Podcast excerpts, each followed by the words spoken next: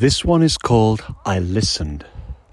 I listened to the rain at dawn, falling, falling against the rooftop window, a thousand needles of light hurtling from the sky, the clouds the pressing blackness of a fading night, drowning and drowning again. The empty dreams of yesterday in puddles of reflections. What might and once have been, now upon the thunder ground and so I sat still and listened again to a small breath of life. Drifting, a series of thoughts passing across my mind, sipping coffee, wrapped in silence, alone in years and life, tossed upon waves and circumstances, decisions and pathways. And for a moment, for a moment still and waiting for answers. And then, then the rain simply stopped.